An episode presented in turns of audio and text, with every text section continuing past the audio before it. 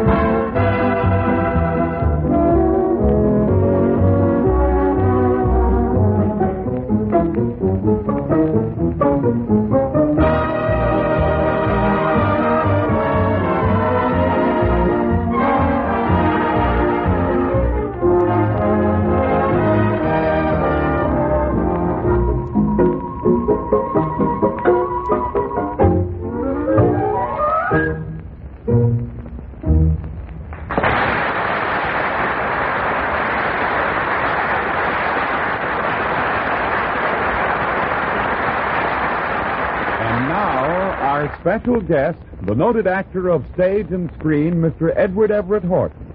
Mr. Horton is featured in a sketch written especially for the program by Morton Friedman, The Diary of a Bachelor.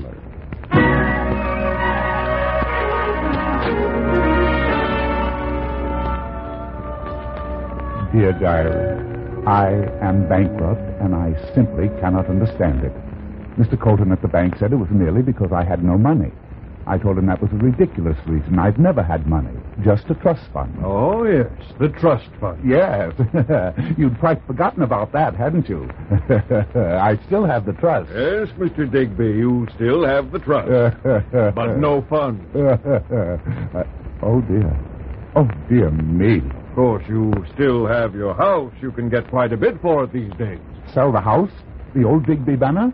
Never, sir. Why, that house has been in our family for six generations. I was born there. My father was born there, and his father before him, and his father before him, and his father before him. Sounds more like a maternity ward than a house. You have no choice, Digby. Oh, yes. Oh, yes, I have. I, I'll sell my collection of recorded bird calls. But you couldn't sell them for a salt. No. Well, then I'll go to work. That is exactly what I'll do. I'll get a job. After all, I have abilities. I have talents. For what? I, why, it, it, this is no time to be specific. Now, let's face it, Digby, you simply I must... will dig ditches first. I'll, I'll even marry a woman. but only for her money. I will sacrifice myself to save Digby Manor gladly. You, you really mean what you're saying? Every word of it, except gladly. Oh, dear diary, how heavy my heart was as I left Mr. Colton's office. Then a sudden ray of cheer came to me. Mrs. Peterson. Mrs. Peterson, my housekeeper. I could finally get rid of her.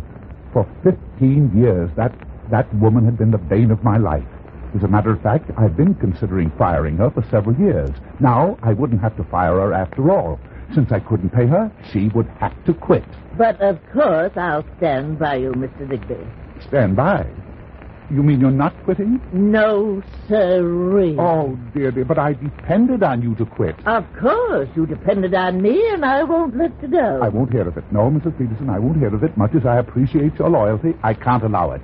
You must leave for home. Home? Mr. Digby, do you realize I've been living here for over 15 years? No one realizes it more. Besides, where can I find a place to live these days? Why, with Mr. Peterson.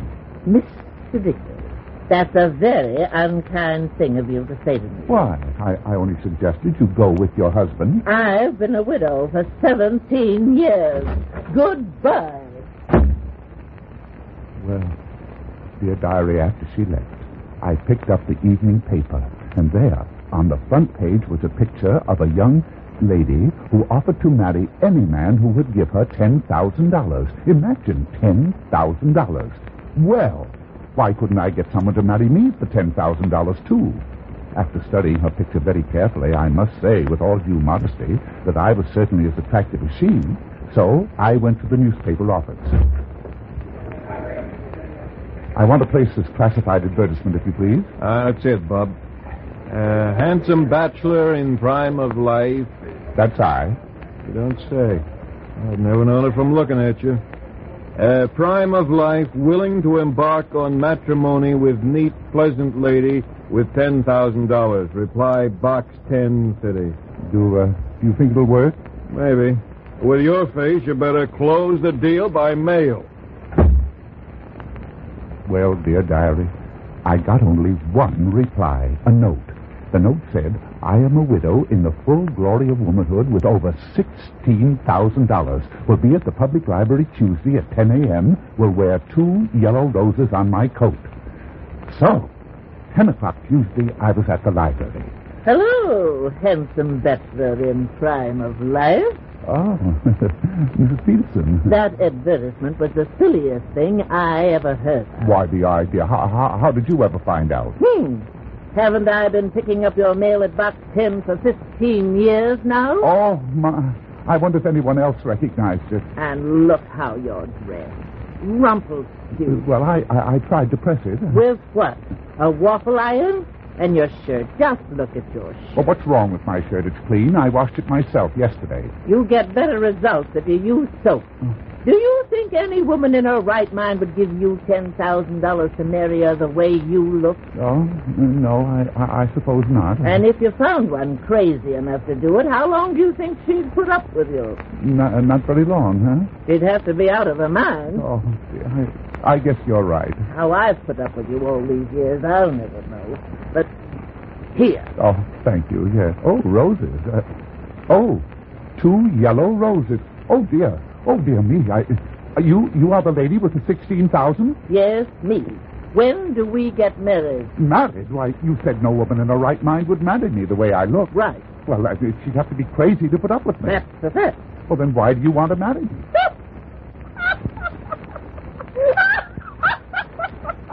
I'm crazy.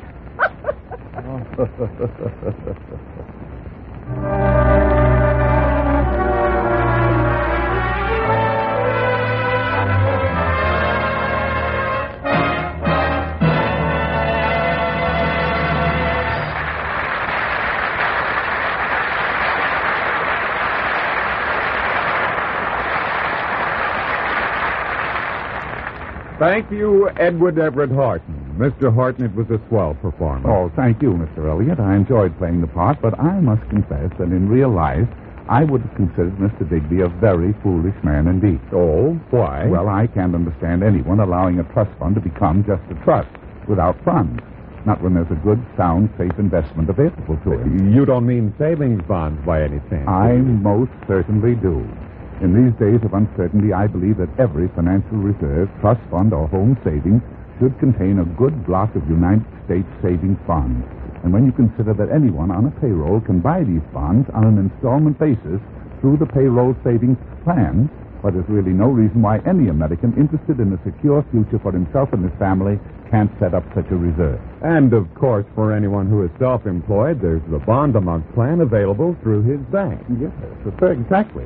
Therefore, friends, let me urge you now to plan for a secure future through the regular purchase of United States savings bonds. Thank you, and goodbye. Goodbye, Edward Everett Horton, and thanks for being with us.